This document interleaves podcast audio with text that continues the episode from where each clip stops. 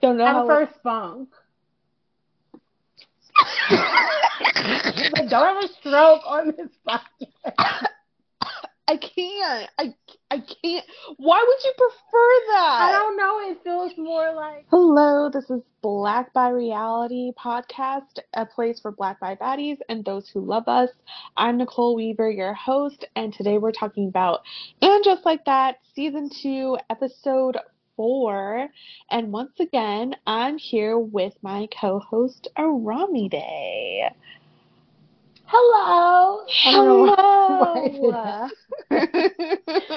But yeah. Why not? This was a wild episode, so why not start with all of the energy and antics? Yes, you know that we loved it, and clearly the people at And Just Like That, they live for it too. So yes, absolutely. What are your first thoughts and reaction to this? So now that Miranda's back in New York, I was like, oh, like we're going to kind of get back to the beat of the first season. Not quite Sex and the City, but, you know, back to that. And it felt like that for a second. And then everything imploded and crumbled around itself. And I was like, okay, yeah. Yeah, I thought it was a mix. I was like, oh, there's so many Sex and the City beats. Like, they're like, okay, we heard you guys and what you want. We're going to try and give you a little sex, like, dilemmas, then conversations, and all of that. And still, we got a little career stuff going on in this episode, which I'm happy to see. So... as you guys know, we go beat by beat. So, yeah, the first scene of this, Carrie has breakfast with Jackie, which was so surprising. I can't believe we're keeping this character along, honestly. It makes no sense, especially because, like, the whole bit with Jackie is that, like, he got sick during the middle of brunch and went to poop or throw up or something. It was just very gross and, like... it was just a poop joke. And it would have been different if, like, obviously, like, I'm all for the diversification of the show and all that, but it doesn't make sense that him and Carrie would ever continue any type of relationship. And maybe if his wife had, like, actually made her something decent, there would have been a way to incorporate both of them, but it just seems like, oh, we don't know if to do this character, like let's make him have lunch with Carrie. Like, it was... yeah. It didn't feel obvious at all. No.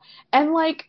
as we know, the best poop joke Sex and the City ever did was in the first movie when Charlotte shit her pants. Yes. After that, we do not need any other poop joke. You can't top it. But the good thing that came out of this scene is that Enid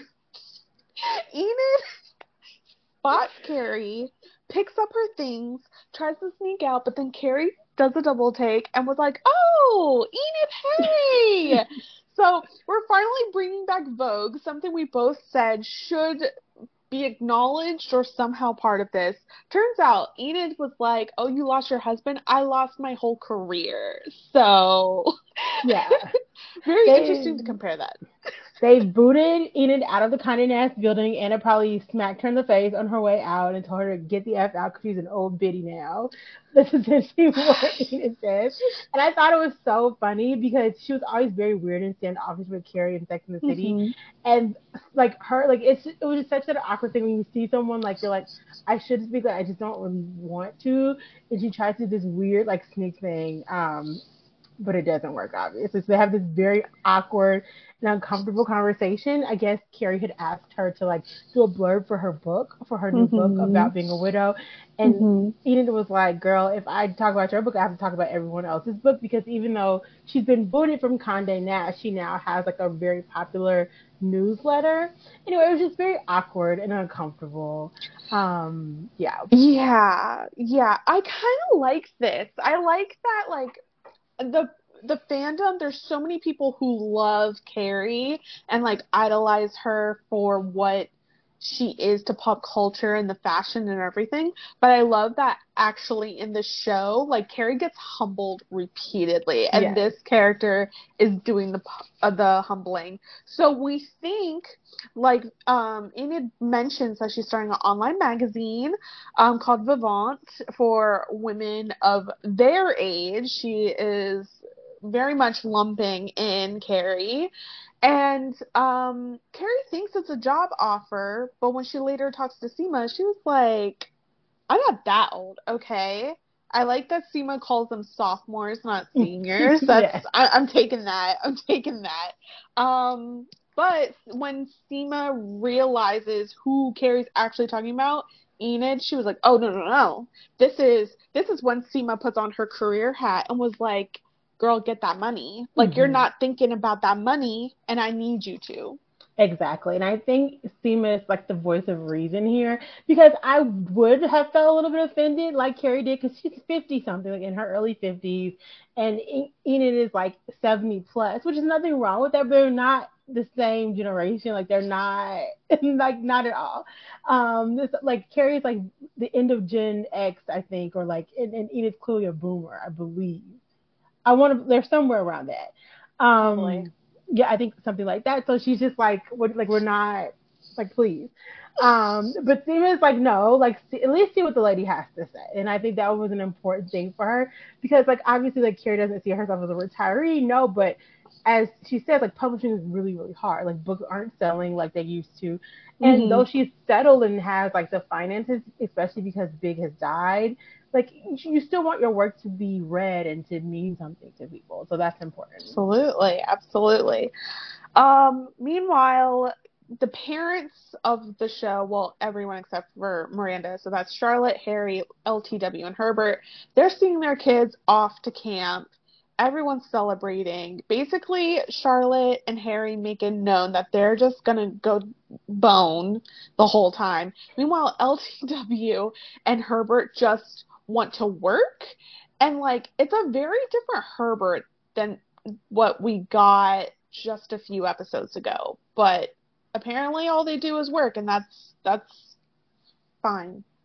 It was good to see them like kind of get rid of the kids for a second, because I feel like they didn't really know what to do with the children.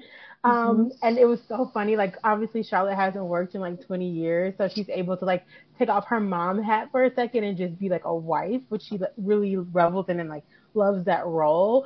But for LTW and Herbert, again, like, I don't know what they're trying to do with them. We know who LTW is, but again, we don't know who Herbert is. Like, it doesn't really make sense.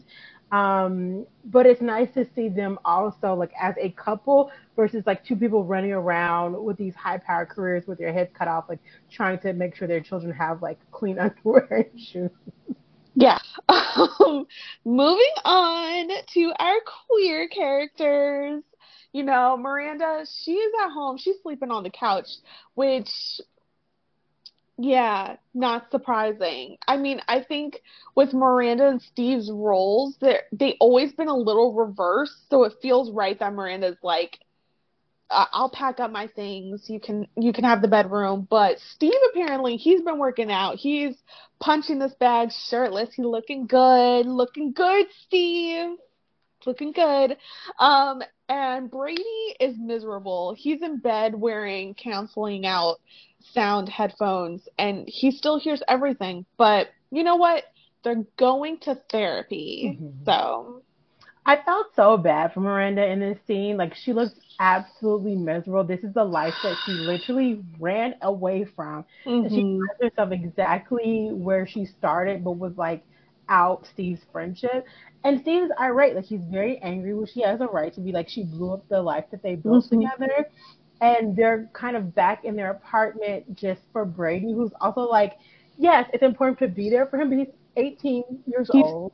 18. He's going to college. And I was kind of surprised, like, maybe I'm just crazy and type A, but Miranda is too. Like, I would have assumed that Miranda would, like, be, I guess she's not working, so being in a hotel would be a waste of finances. Yeah. But I would have assumed that she, like, I don't know, it would be at an Airbnb or like a small studio, something like that. Like, yeah. I just feel like it felt uncomfortable being in that space. And like, obviously Brady wouldn't want to come out when like this was happening. Like, I would stay in my room too. It just felt like, ugh. Well, after that, Carrie, something to mention about the Carrie and Seema thing that we did not mention.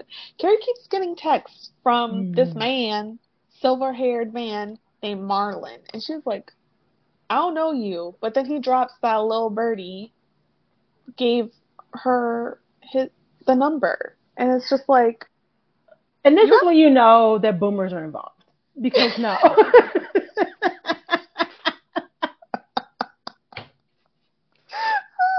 A violation. No, but it's true. Because first of all, this man is somebody's grandpappy. Like, grandpappy, he, you know, no. Like, no. Carrie is not old. She's 50-something. She still looks good. She still dresses sickeningly. Why are you setting me up with this ARP man? We do later find out it's Mitzi. I think it came from a good place, you know, and it wasn't supposed to be about love or anything. She was just like, look, this man is hung. Get in there, honey. Have some fun.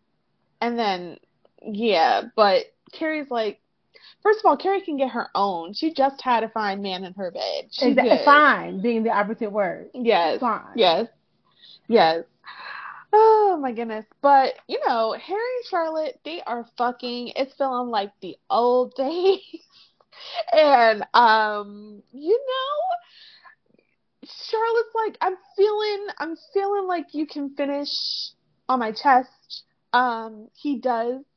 She's sitting there like, where is it? Well, there's no baby batter on her titties. No, it's just dust. And so she talks about it with Charlotte, Carrie, Anthony at lunch, which I loved. And Miranda, yes. And it feels great. Miranda, okay, first of all, the word jizz is used multiple times. Don't know. At first spunk. I don't have a stroke on this podcast. I can't. Why would you prefer that? I don't know. It feels more like versus like slimy. Okay, don't barf. Oh my god. Okay, well, just gonna try and get through this. But yeah, Miranda's like, why is this an issue?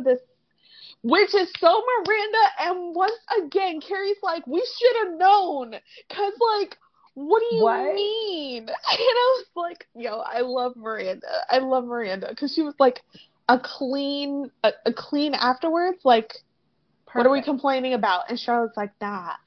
Carrie says jizz maybe 4 times in the same sentence, but she was like, it's like an old friend or whatever, an annoying friend, I would miss it if it's gone. And it's like, okay, you took forever to get there, Carrie, but you finally said it. And Anthony says that this whole situation is called dust balls. I have never heard that term before. Never. So I was so confused because initially when Charlotte and Harry had their interaction, I thought he faked an orgasm. Mm-hmm. That was on my brain because I've never, I guess, you know, thank God we're still a little bit of youth. Like, I haven't had to deal with any dust balls in my day. So like, I had no idea. But Charlotte being Charlotte, like, this is her new project. She's going to figure out what is wrong with her husband. Exactly. Her kid's not there. Like, so she's getting her research hat on, like, to figure out. Yeah. She loves a project, honey. Mm-hmm. That's one thing. So, yeah, that's what they're up to. Meanwhile, Herbert and LTW, they're having drinks. He says, now, I am embarrassed because I'm not great at local politics. He talks about delaying his run for, is it city controller or comp controller? City comptroller. City comptroller. Mm-hmm. Okay. He's like, the kids are young. You know, this might not be the time. And they're like, yeah, we don't have any kids. Let's head back to work. Mm-hmm. Yeah. Additionally, it's their 20-year anniversary, so they're throwing a party. Mm-hmm. And Herbert says that he was put in charge of the invitation. And immediately, as soon as he said this, I knew some shit was about to go down. And this is back to our first conversation about them. Why don't they both have any assistance? They have the money, obviously. If he's just like, boo, you want me to give you $25,000? Exactly. It doesn't make sense. Charlotte and Harry, they go to the doctor, and apparently Harry's stuff is going to his bladder instead of to his penis, and so he has to do Kegels, which is like, I'm learning something new. I guess he has a poor pelvic floor. Like, I guess, you know, women, I don't know how it works. I know there's like a valve for men, where like if they orgasm, like it goes one way, and if they have to pee, it goes the other, because it all comes out the same hole. We have two different holes, so we don't have to worry about that. But I know if you have like a weak pelvic floor after you give birth or something, like you'll pee standing up or you'll pee when you laugh. So maybe it's kind of like that muscle that turns his stuff on and off just isn't doing what it's supposed to do. So yeah, he still feels like he came, but there's just no excitement afterward. But like you said, it was like, oh, very cool, like little science project for us to all learn about. Totally. The sad fact about the whole peeing Aramide, apparently that's a very American birthing person problem. Yeah, because in other countries, it's covered in health insurance to do aftercare and exercises where it keeps you from peeing. But here, that's usually not covered. People usually don't even know that exists. So for American women or people who give birth, we think that's normal. This is why I encourage everyone who can afford to get a doula and a midwife. You can't afford to, go to blackdouladirectory.com, and Dove has scholarships for this. Like, I'm actually really serious. It's, the state of healthcare, especially for women, especially for Black women in this country, is horrific. Yeah, if you can afford to, please seek out your own pelvic floor health and anything else that you may need, because these doctors don't know shit, and they're going to try to cut you open on the table. And that's not, we don't need to be having C-sections if you don't need to have a C-section either. Like, right. And this is why I shall remain child-free, because this is just way too much for me. But for those who choose to be mothers, for birthing people, please seek as much information as you can. And that's our PSA for this episode.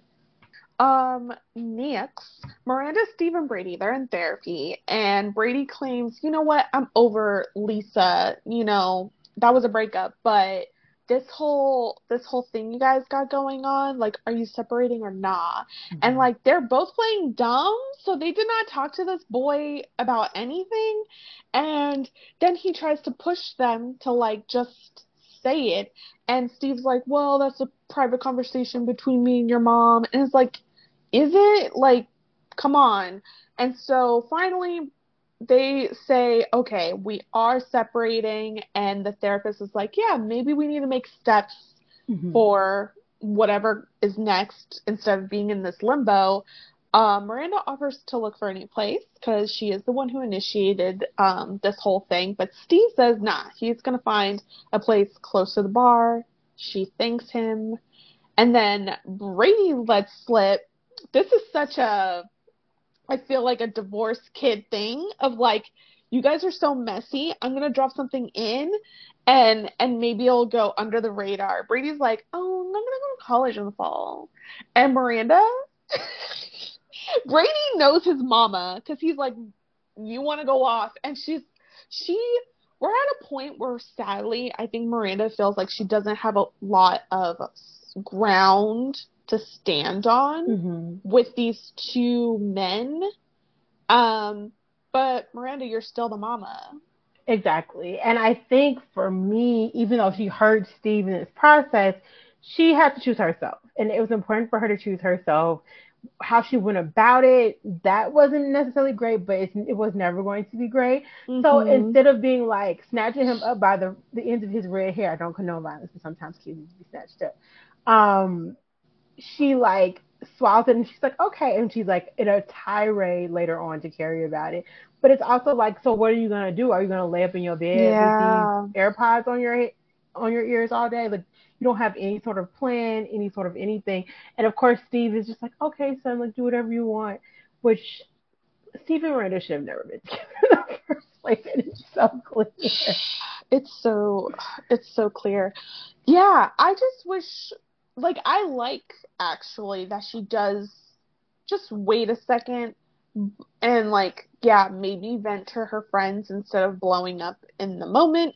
But, yeah, just some follow-up questions. So, what are you going to do instead? And, yeah, have that communication open. That never happens, though. So, yeah, she does talk to Carrie, lets it all out. But, yeah, and she says, yeah, I've been holding back because I'm the one who blew up our life. They go to Che's new place, and Lyle opens the door. Now, I thought, oh, is Carrie going to start dating Lyle? Like, is And then it gets really messy when, like, one couple's not doing well, and somehow these four people get more entrenched. I could not see where this was actually going to go. I wish I could unsee where this actually went. But you're absolutely right. So when they get there, there's this beautiful new apartment that Che's probably spending, like, $5,000 paying for a month, because it is New York. And, like, they've obviously left. I'm sure they had that old apartment that was grandfathered into rent some type of a way. But Lyle is there, and Lyle has helped Che move back, drive back literally from LA to New York City, like bought all of their stuff, done all the things. And immediately Miranda is uncomfortable. So this is like the main thing. Like at first I thought like, oh, like Carrie and Lyle would have that thing, but they're like on two different wavelengths. He's like a mixologist, and she's just like, you know, very New York. But Miranda's kind of like, okay, like, Lyle, why are you here? Like, no one told Miranda any information. This is still apparently Che's husband. And this is, like, my point with Che. Che does not communicate. Yeah, I don't know what this is. Like, is it that, like, I don't know what it is. Like, are we not saying the thing because you don't want to scare off Miranda? Are you trying to sneakily slip her into a poly situation? Like, if so, why? Like, what's going on? Because you guys are not separated. Like, how Miranda, when Miranda first, like, brought this whole situation up, you know, Che's just claiming we didn't get to it because we're both lazy. Nah, you guys are, like, literally, like, in cahoots together. Even in California to New York, y'all in each other's business. So what? And so, okay, so Carrie's here. I love Carrie being the spectator of all of this. Chaos. She's such a straight woman. She is such a straight woman. And it's very interesting to watch. So later after, you know, I don't know what Miranda and Che were trying to do in the bedroom. Like, can you wait? Your friends? This is New York. The apartment is as big as my hand. And paper walls. Paper walls. Also, but Miranda, you've done this last year to Carrie when she was literally recovering from surgery. That's what I was thinking, too. I was thinking that when they were all in the bed, and I was like, so are they going to fully have sex while Lyle's sleeping right there? And this is, like, another Carrie situation. Is this going to be their thing? Like, but no. It gets worse. So they're all drinking out of paper cups and, like, in the bedroom, sitting on the bed. It does give college vibes. Someone makes a joke about college vibes.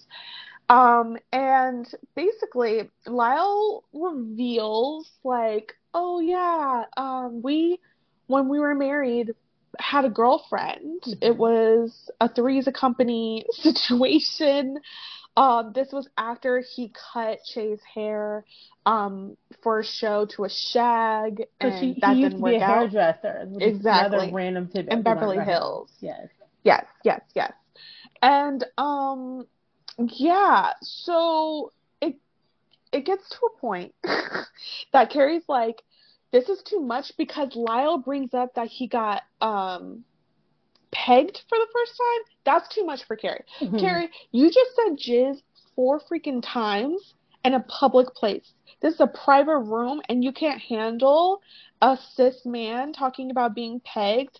Like, that's not bullshit. Carrie randomly chooses one to be approved, and the other time she's fucking big in him and Natasha's house, and then making her break her tooth or whatever. But that's neither here nor there. Carrie is like, you know what? There's no Versace here for me to rub my feet against. It's time for me to leave. And she takes her leave. She wishes her best friend adieu. And maybe it's because it's also kind of involves Miranda, so it's a little bit uncomfortable. I really don't know. But she's like, I don't want to be here no more. And she knows how to make her granddad sick. I guess. It just feels like this is a situation where the queer person, being Miranda, is never going to get, like, reciprocal, like, friendship out of Carrie. If we're at lunch and we can talk about Charlotte's husband's jizz, but, like, if pegging comes up, and it's still, like, a straight man. That's true. Like, it's, like, But it's too, it's not heteronormative that she has to entirely leave. It's like, grow up. Grow I think up. She's also like someone who can't even talk about vaginal dryness. I don't even know if it's that. I think that she just, I'm trying to think of like Sex and the City references, or if they've just morphed her into like a very weird version of Charlotte. And I think maybe that's what happened. Because I don't remember her being this like prudish in the Sex and the City series. She likes to crack a joke, which why didn't she just crack a joke about the pegging, you know? Yeah. Maybe it wouldn't have been, like, totally tasteful, but it's like, no, she couldn't even, like, deal with it. And I was like, this is dramatic as hell. But, yeah, so we learned about that past. Meanwhile, the anniversary party is going on, but there's only, like, what, 6 people there? So Charlotte and Harry show up. And they show up a little bit late, and then Herbert's mama is in there with her stank face. Her face is balled up. Some random white man that be on every movie. He was in Alias, the daddy from Alias. So they like show up, and then LTW's daddy shows up, and I was very delighted. It was ladies singing with themselves, Billy Dee Williams. Like it was sickening casting. It was iconic. Mm-hmm. But so New York, it feels so New York. Alias. They have 31 people for this dinner. Like, they have 31 lobsters and all this, and there's just, like, 6 people there. Because why? Why, Nicole? Why has this happened? Because Herbert didn't press send on the invitations. Awful. Like, just... And my thing is, it's such a ridiculous thing and such a man thing to do, because LTW was like, when they... We're trying to figure out what happened. She was like, were you tracking the RSVPs? Because I think whatever they use, like the little post thingy, it will tell you how many people have RSVP'd or not. So the only people that are there are people that they told verbally to come. Yeah. Just very bizarre. It is. But, you know, everyone tries to put on their brave faces, try to be there for this couple, except for the mama. I want to like this character. She's I really awful. Do. But they're making it so hard for me to like this character. They should have had Diane Carroll play her, and she should have played her like... not Diane Carroll. They should have had... oh, my God, I cannot think of her name. She was in Eve's Bayou. Lynn Whitfield. She had Lynn Whitfield play the character, because she plays a similar character in Greenleaf, Lady May. She's a first lady of her church, and she's like very nice, nasty. But her lines are iconic. Like, yes. Like, that's what you need. Versus, like, this lady just seems, like, very mean. Yeah. Yeah. Marcus, played by Victor Garber, apparently he owns a gallery, and I knew exactly where this was gonna go. He sits next to Charlotte. She's been so helpful to him all night. And they make him have a 10-year-old son. That don't make no sense. A 10-year-old? 74 years young. I guess, you know, Robert De Niro and and Al Pacino just had kids, and they like, no, we should not condone this by writing. He should have said his grandson or something. Yes. Like, that would have made more sense. But whatever. And you know, Charlotte, she can relate with kids, so she's giving advice on that. But at the end of the night, she's like, hey, wanna be my girl at the gallery? He does talk about like picking up phones and stuff, and I'm like, ooh, you're making her start all the way from to the back, beginning. But I also don't know what else you do in a gallery. So, but she's like, no, you know, I'm still focused on my kids. And he's like, okay, well, open invitation. I wish I can get an open invitation for a job. Listen, I think Charlotte will come back around to this, obviously. She hasn't worked since Trey proposed to her in, like, 2003, her first husband, if you remember. And I always, like, I respect women to do whatever they want, but I always think it's so sad when women are so quick to leave the careers that they work so hard for, like... and I get it, like, you know, she wants to focus on her kids. They do need her because they're teens, but Rock and Lily are not, like, 4 years old either. No. So... Back to Che, Lyle, and Miranda. So Lyle passed out on the bed, and Che's like, oh, we can't make this man sleep on the broken couch. So he's just there now. And now Che and Miranda are also sleeping in the bed. But then all of a sudden, Che wakes up horny and just starts, you know, rubbing up on Miranda. Miranda's like, oh, my God, Lyle's right there. And she again says, like, this is giving college vibes because sometimes in college people be doing things in their dorm room because they really got no other place. But, yeah, so it looks like they're going to move forward with it. And then Lyle's ass peeks up out of nowhere over Che's back and is starting to get into it. And Miranda was like, hold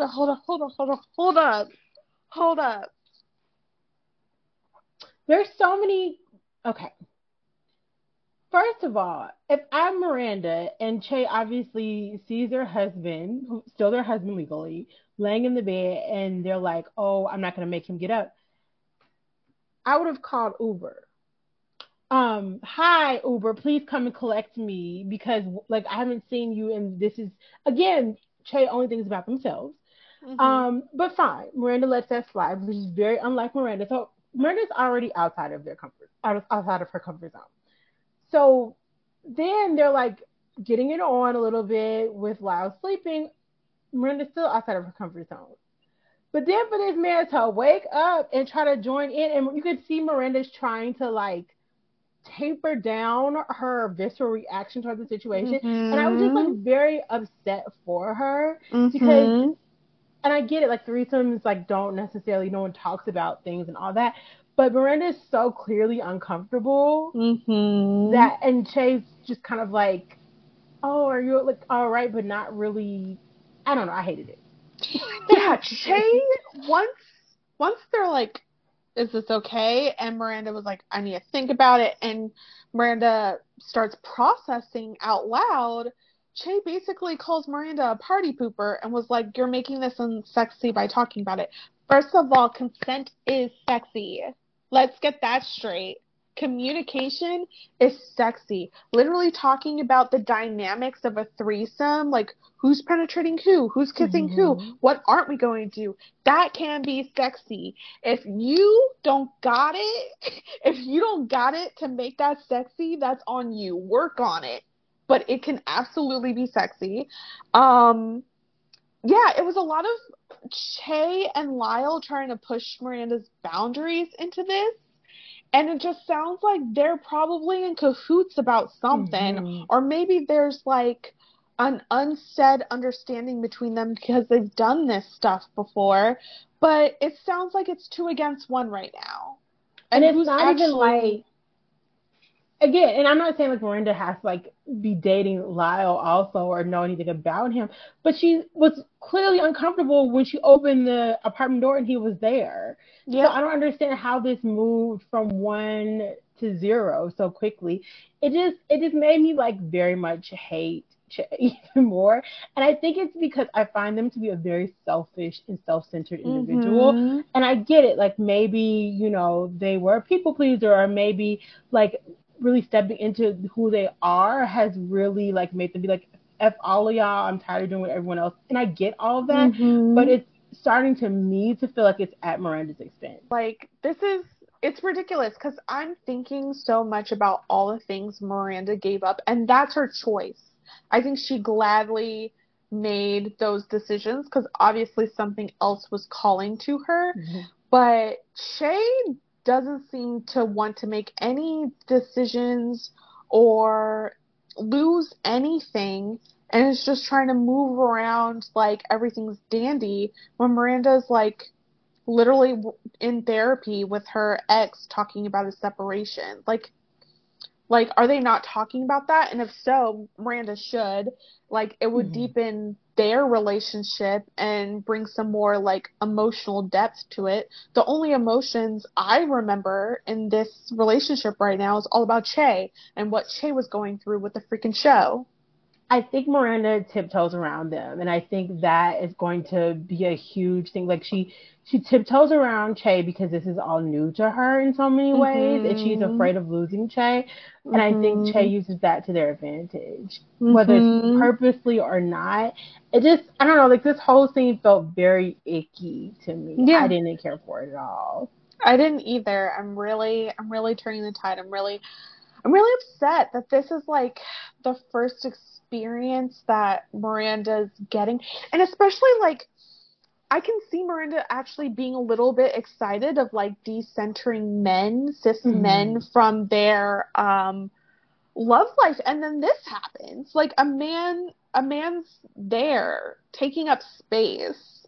Like, a man you forced yourself to, like, not be crazy. Like, all Miranda did was like, oh, like, why is Lyle here? Like, she didn't get upset, really.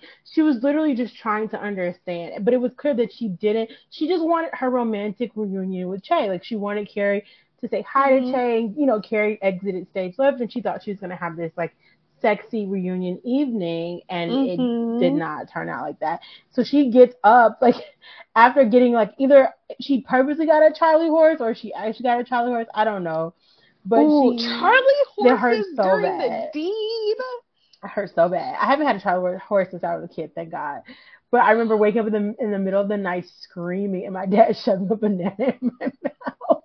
Like, but yeah, it's very painful. So she, like, stumbles out into the living room and, like, lays on the dilapidated couch.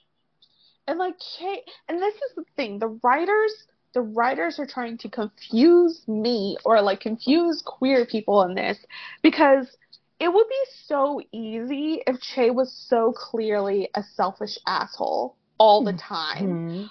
But with this, even though Miranda's like, you guys can keep going, Che leaves, joins Miranda on the couch, and, like, cuddles her and stuff, and it's like, okay, here you're being supportive. Like, there's always, like, a little crumb.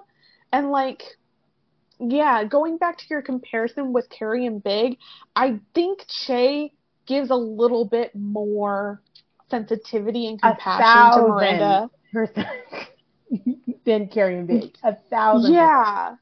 Yeah, but this is still trash. Yeah, it's not at all. And I know that we're used to Steve being so loving and caring. And even Harry, this just feels like it's clear to see why someone like Che could string someone else along, because they're, like, very manipulative in a way. So it kind of makes you feel like you're the crazy one. In a way. Yeah. So I don't know. I didn't like it.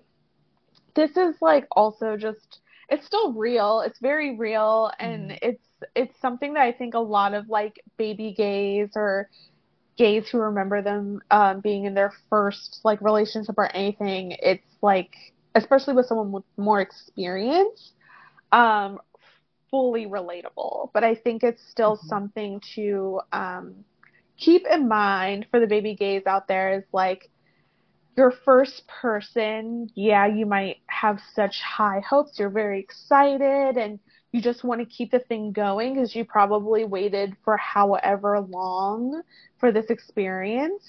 But still don't, like, abandon yourself, you know? Part of coming out is, like, accepting and loving yourself, and that also means when you find out, like, or figure out your partner's not, like, making you feel good or anything, like, don't abandon yourself for, like, that experience, because queer love is beautiful.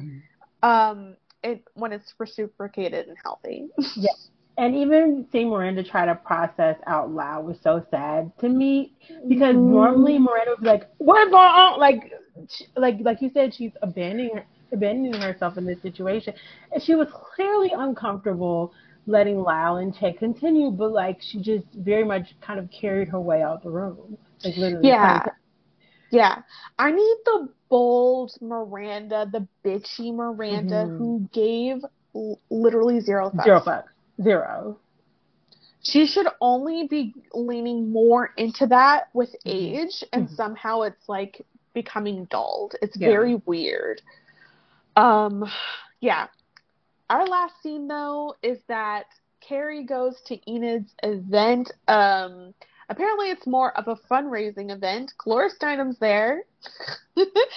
So everyone is excited about that. And Bitsy is there too. She reveals that she gave Marlon that number. She sends an unsolicited dick pic to Carrie to be that's like, that's not attractive. It very much gives girl, I'm just 8.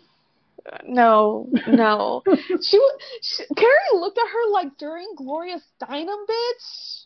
That's what we're doing. And I liked when Carrie does talk to Steinem and was just like, yeah, I'm starting to battle my own ageism because why do I want to separate myself so much from these great women in this room, and why can't I take this job writing for this audience? So she has a change of heart. She goes up to Enid and, Enid, she was like, oh, Enid, I'll take that job. And Enid's like, I don't want you to work for me. I want your money. Yeah.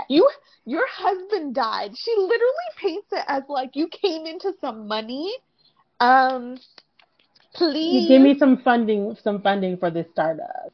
So we're starting to talk about, okay, if I give you some money, where can you put my book in this newsletter? But then that gets interrupted because, so Carrie took a picture of Gloria Steinem and Enid. Enid, this is a very young move. Enid's let me see these pictures before you post it anywhere because I've been done dirty. And then she flips to see a dick, and somehow Enid immediately knows that's my man's dick. And why do you have my man's dick on the phone?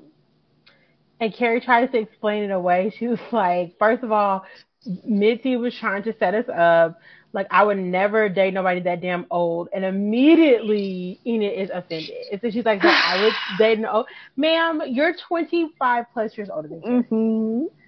Again, I'm not trying to be ageist, but... It's facts. Are you delusional? Are you... Yes. And also, ask your man why he... is spreading dick to and fro across New York City. Why? Ask your man why Mitzi even had a picture of his dick. Exactly. Wild. Enid and Carrie are kind of one and the same. They're both in very shameful circumstances. Yes. It's wild. So in the end, maybe it's a joke, but Carrie's like, oh, I'll give you some money now that your man's dick is on the phone. No, give her some money because that book is going into that newsletter, Carrie. And exactly. I don't want anything less.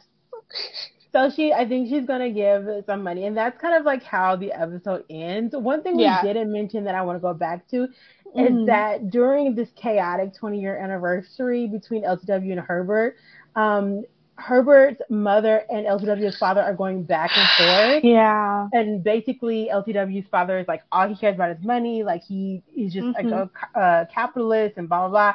So after they've agreed that Herbert will not run for comptroller, LTW tells the entire room, well, it's only 6 people, tells everyone that Herbert is actually going to run for comptroller because he cares about the people of New York City. And it's all of this to prove your daddy something? Y'all grown. So remember when I said she about to have a black lady nervous breakdown this season? She gonna have it, and she done bought it upon herself. Because why you told that man to run for office after that y'all agree not to? Exactly. So, yeah, that's the episode. I really enjoyed it. Yeah, I really enjoyed it. It felt in some ways things returned to form. We got 2 wild sex circumstances. And, I just hope Miranda opens up about her situation more, because does she really talk about the stuff that's going on with Che with the other women? No, and I wonder if it's because there's no Samantha there who also had her own queer experience, or if it's because she's kind of ashamed of not at all her sexuality, but she's ashamed of like blowing up her life. She's ashamed of like running behind someone who like seems very lukewarm about her in some ways. Mm-hmm. But I don't know if anyone's gonna call her out on it. Like I feel like Charlotte always romanticizes the relationship.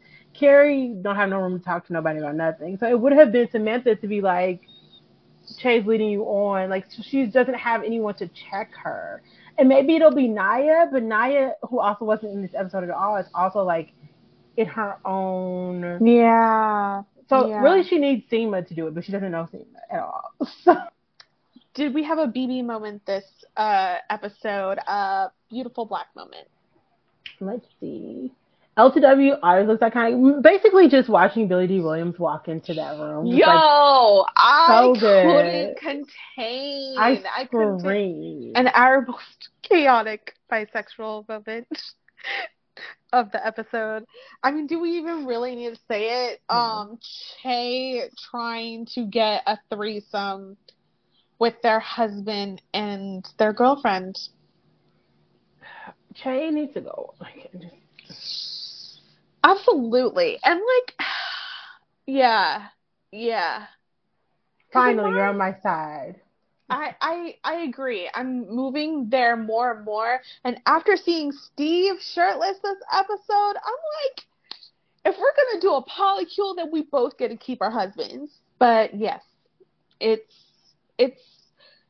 nice that we now have some queerness in this show, but it still feels so separate from all of the Sex and the City or And Just Like That. And it's like, it can meld better. Like, It doesn't have to be weirdly separate. So yeah, it's so good talking to you today. Yes. And thank you guys for joining us. If you haven't, please like and subscribe. If you're watching this on YouTube, ring the little bell to get notifications. If you're listening to us, rate us 5 stars if you can. And yeah, our recaps go up the morning after. So keep looking out for us. Bye. Bye.